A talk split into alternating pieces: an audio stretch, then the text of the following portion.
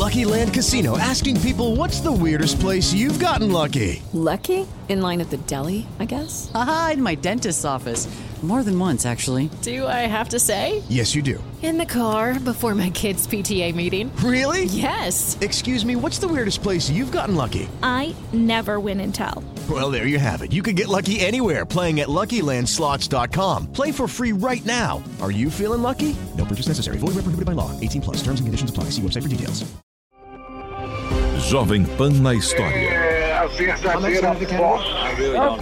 Os fatos que marcaram o Brasil e o mundo. Na voz de José Val Peixoto.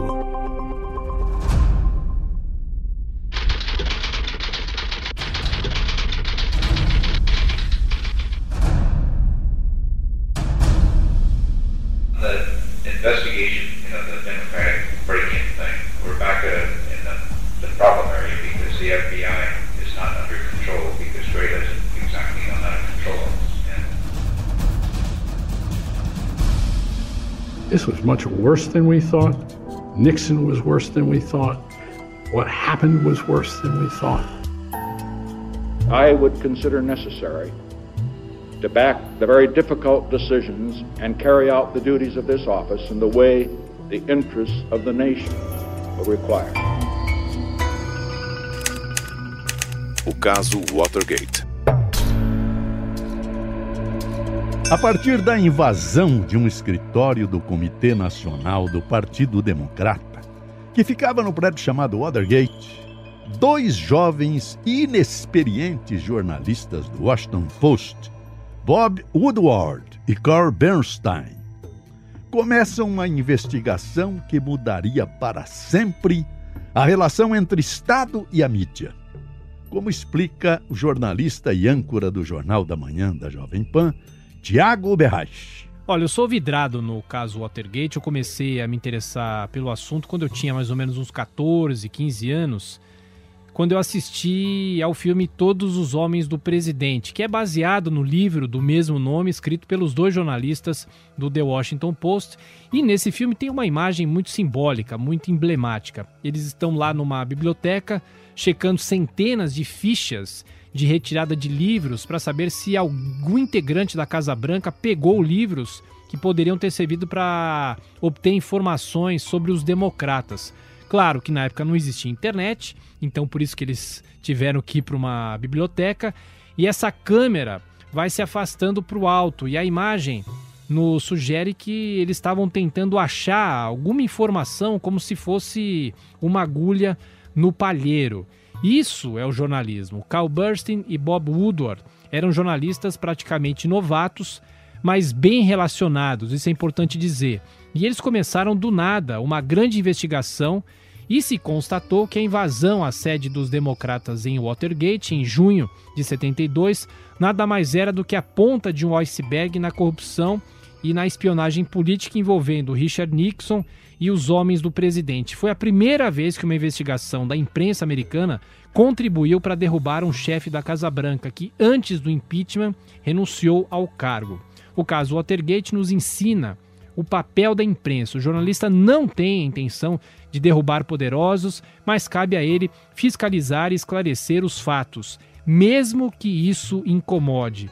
E para fechar, essa investigação do The Washington Post só foi em frente por causa da coragem do diretor do jornal, Ben Bradlee, que tinha o jornalismo nas veias.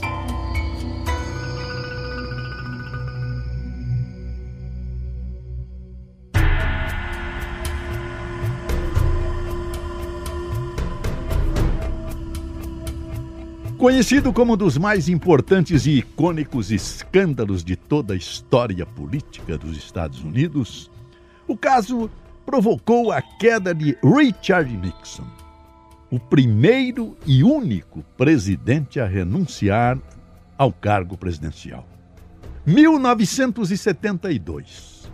O presidente Richard Nixon concorria à reeleição. Ele se mantinha à frente em todas as pesquisas eleitorais. E a sua popularidade estava em alta. Nixon now, Nixon now. He's made the difference.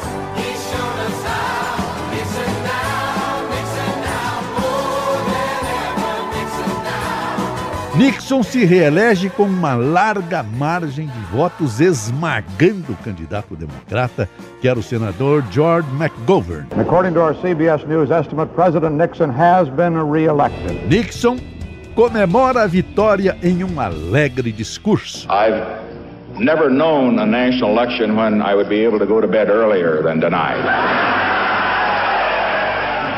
And please repeat after me. I... Richard Nixon do solemnly swear. I, Richard Nixon, do solemnly swear that I will faithfully execute the office of President of the United States. Porém, um evento durante a campanha presidencial mudaria toda a história do segundo mandato e colocaria a opinião pública contra o seu governo.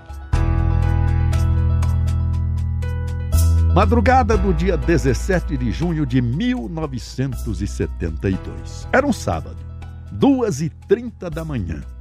Cinco homens são presos dentro do Comitê Nacional do Partido Democrata, no complexo de escritórios Watergate. Five men were arrested early Saturday while trying to install eavesdropping equipment at the Democratic National Committee. Eles tentavam grampear os telefones do partido de oposição com pelo menos dois aparelhos sofisticados de escuta. A polícia ainda encontrou no local chaves falsas, pés de cabra, dois mil e trezentos dólares em dinheiro, sendo a maior parte em notas de cem dólares sequenciais. A partir desta prisão, os jornalistas Bob Woodward e Carl Bernstein, que trabalhavam no jornal Washington Post, começaram uma investigação sobre os propósitos daquela operação de grampeamento dos escritórios dos democratas. A primeira reportagem assinada sobre o caso é publicada no dia dezenove de junho de mil novecentos e setenta e dois. E a partir desta matéria, os novatos jornalistas dariam início ao mais emblemático caso do jornalismo mundial, como relata em entrevista à Jovem Pan o professor de Ética da Comunicação, Carlos Alberto de Franco.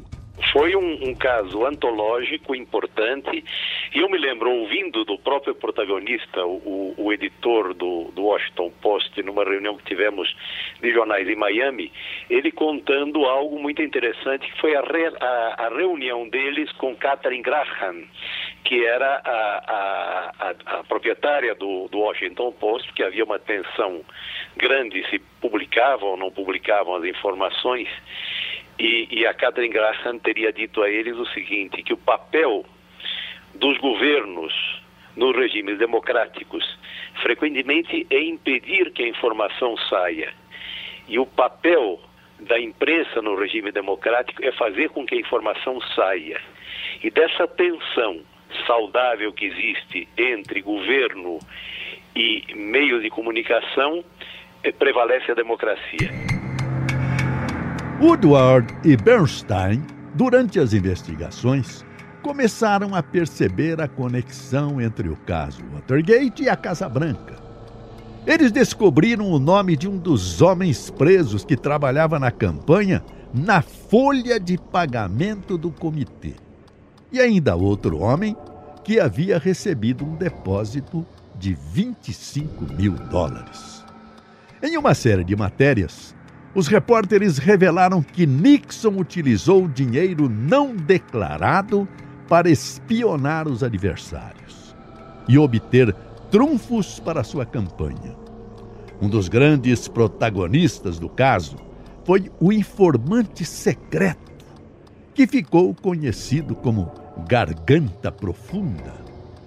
O informante, um alto funcionário do escalão do F B I, não poderia revelar sua identidade e, temendo que as conversas caíssem em escutas telefônicas, marcava os encontros em garagens subterrâneas, como relata Bob Woodward. He didn't want to talk on the phone because he knew about what was going on with wiretaps and how they would go after journalists, so he said we have to meet. It struck me at the time as kind of odd, but again, I was just beginning this process of Washington reporting. It sounded reasonable to me. Let's meet at two a.m. in this underground garage. Com acesso aos relatórios do F B I sobre a investigação acerca da invasão, o Garganta Profunda podia confirmar ou negar o que outras fontes contavam aos repórteres do Washington Post e indicava as pistas que os jornalistas deveriam seguir. A primeira recomendação do informante sobre o caso foi: siga o rastro do dinheiro.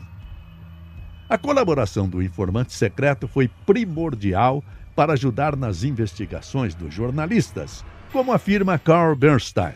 Deep Throat was a great help in that he confirmed information that we had obtained elsewhere for the most part, and it gave us a better idea of how big the conspiracy was. Durante décadas, especulou-se quem seria o Garganta Profunda. Nem mesmo a filha, a filha dele suspeitava que se tratava do pai. But Dad denied it. He said that he wasn't Deep Throat. And I said, Dad, you've got to tell me the truth. Please tell me the truth. I need to know. Tell me. And so he did. He looked me in the eyes and said, all right, if that's the way it's going to be. He said, all right, uh, I am, I was that person.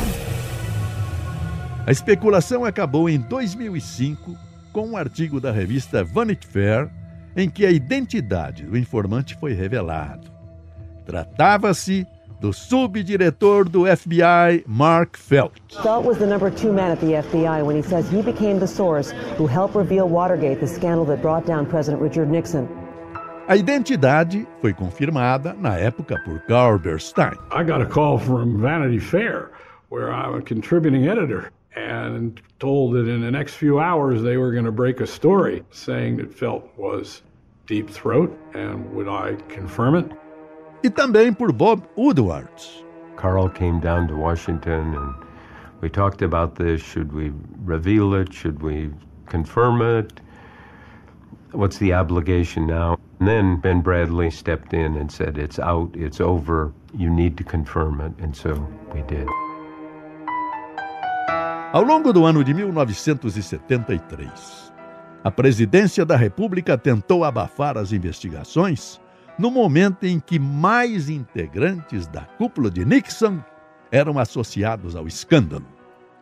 trinta de janeiro de mil novecentos e setenta e três, os assessores de Gordon Liddy e James McCord são condenados por conspiração, roubo e escutas telefônicas nesse incidente Watergate. Outros cinco homens se declararam culpados das acusações. Três meses depois, os principais assessores de Nixon na Casa Branca, H R Haldeman, John Ehrlichman e o procurador-geral Richard Kleindienst renunciam aos cargos em consequência do escândalo. A renúncia foi anunciada pelo presidente Nixon em declaração oficial. In one of the most difficult decisions of my presidency, I accepted the resignations of two of my closest associates in the White House, Bob Haldeman, John Ehrlichman, two of the finest public servants it has been my privilege to know. The Watergate scandal broke wide open today. The two closest men to the president, H R Haldeman and John Ehrlichman, have resigned. Em meio às renúncias, Nixon demite o advogado da Casa Branca, John Dean. dezoito de maio. O Comitê Watergate do Senado inicia as audiências televisionadas em cadeia nacional. O procurador-geral Elliot Richardson nomeia o ex-procurador-geral Archibald Cox como promotor especial do Departamento de Justiça para o caso Watergate. Durante quatro dias, John Dean testemunhou no Comitê do Senado. Ele disse aos investigadores que discutiu o acobertamento de Watergate com o presidente Nixon pelo menos trinta e cinco vezes. When the president called me and we had a rather rambling discussion, I told him at the conclusion of the conversation that evening that I wanted to talk with him as soon as possible about the Watergate matter because I did not think he fully realized all the facts and the implications of those facts for the people at the White House as well as himself.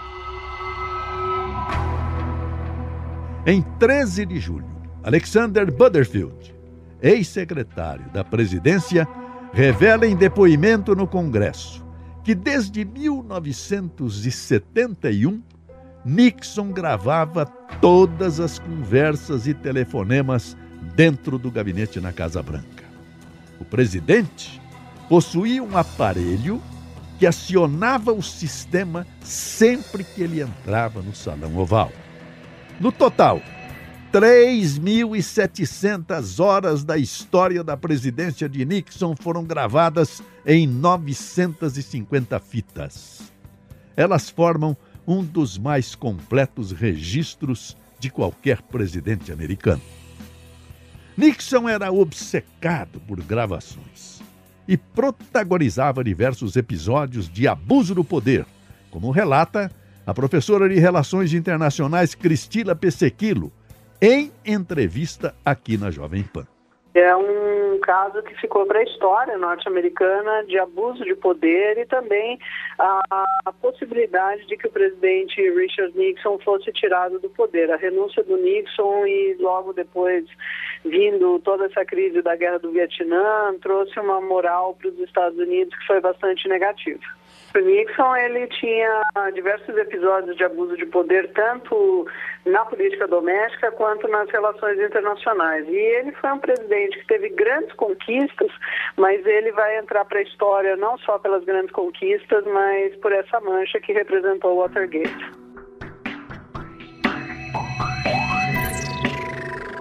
Nixon, em vinte e três de julho, se recusa a entregar as gravações presidenciais ao Comitê Watergate do Senado ou ao promotor especial. O dia vinte de outubro ficou conhecido como o massacre na noite de sábado. Nesse dia, Nixon demitiu o procurador especial Archibald Cox, aboliu o escritório do promotor especial e aceitou as renúncias do procurador-geral Elliot Richardson e do procurador-geral adjunto William Ruckershaus. A pressão para que Nixon renuncie ao cargo aumenta, mas ele não aceita. Tonight, I would like to give my answer to those who have suggested that I resign. I have no intention whatever of walking away from the job I was elected to do. O Congresso inflamado fala em impeachment. Before he did all this, he must have considered the probable reaction in Congress, including the possibility of impeachment. Em dezembro, a Casa Branca não conseguiu explicar uma lacuna de dezoito minutos e meio em uma das fitas apreendidas. O chefe de gabinete, Alexander Haig, diz que alguma força sinistra apagou aquela fita. Entra em cena a secretária de Nixon, Rose Mary Woods. Segundo o presidente, a secretária teria apagado acidentalmente a conversa entre ele e seu ex-assessor H. R. Haldeman, ao transcrevê-la. The president's personal secretary, Rose Mary Woods, was recalled to explain how she accidentally erased eighteen minutes of an H. R. Haldeman conversation with the president three days after the Watergate break-in. Em trinta de abril de mil novecentos e setenta e quatro, a Casa Branca lança mais de mil e duzentas páginas de transcrições editadas das fitas de Nixon para o Comitê Judiciário da Câmara, que insiste para que as fitas sejam entregues.